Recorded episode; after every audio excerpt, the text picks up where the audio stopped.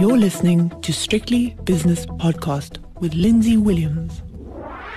The JSE has opened its doors for another day, so it's time for the opening with myself, Lindsay Williams. Good morning.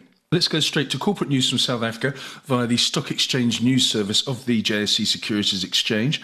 And we've had three updates. One from DRD Gold, that share price unchanged on the back of it. Sibanye Stillwater's come out with an update which talks about floods and strikes and unrest, generally everything coming together in the reportable period. So the share price is down 2.3%.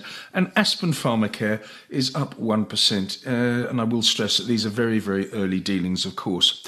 Let's go straight to then to the spot prices. It's been pretty good stuff actually in the last week or so. So let's see how things are faring this morning. And starting with the currency, where the dollar rand is unchanged at 1643, the British pound against the rand is 1987, and the euro rand is also unchanged at 1669. The euro dollar is 10160 and that's also barely changed from yesterday. But the dollar has been in the ascendancy for a, a couple of days now, and the British pound against the US dollar um, has actually gained by a quarter of a percent, one twenty ninety that exchange rate, and some of that may be to do with the fact that we've had CPI inflation data from the UK this morning showing 10.1% year on year for the month of July, which is the worst since February 1982. So the anticipation is many more interest rate rises to come from the Bank of England, which obviously increases the attractiveness of buying sterling. Last night in the United States of America, the Dow Jones was 0.7% better, value stocks doing well, S&P 500 up just a bit, 0.2% higher, and the Nasdaq down just a bit, 0.2% weaker.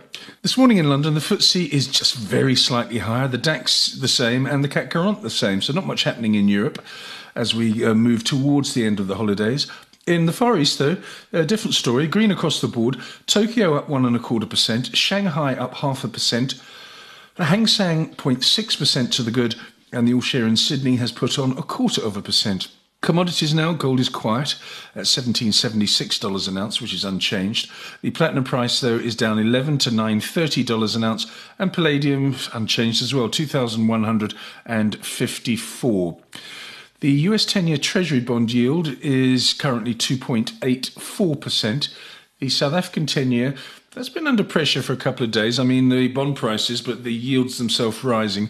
10.065 to be precise for the South African 10 year. Bitcoin is uh, just below 24,000, which has barely changed as well. So very quiet morning, as you can see. And S&P 500 futures looking forward to this afternoon. Again, a, a market that's doing nothing. 4,303, which is down just 0.12% to be precise. Let's have a look at some of the early movers on the JSE. On the upside on the local exchange this morning, after an after hours uh, trading update yesterday, CAP has uh, rocketed this morning by 8%. Truworths is up 6 and two thirds percent. TFG, another retailer, rival to Truworths, up 3.8%.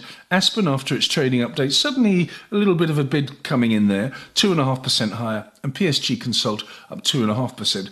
On the downside, it's uh, yeah, three of the five are diggers. Kumba Iron Ore, for example, down 5.6%. Anglo's down nearly 4%. Are these ex-dividend prices? We'll find out later with Schalk Louw from PSG Wealth.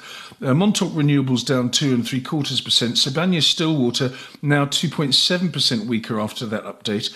And um, yeah, that's about it of the uh, stocks that we follow. As for the major indices, after nearly half an hour of trading, they look like this.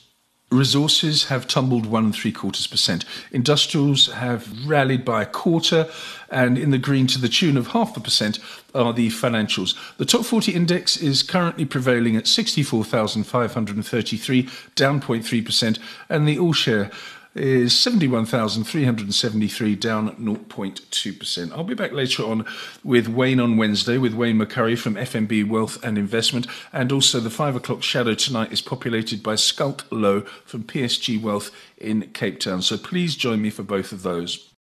The views and opinions expressed in these podcasts are those of Lindsay Williams and various contributors and do not reflect the policy, position, or opinion of any other agency, organisation, employer, or company associated with strictlybusinesspodcast.com.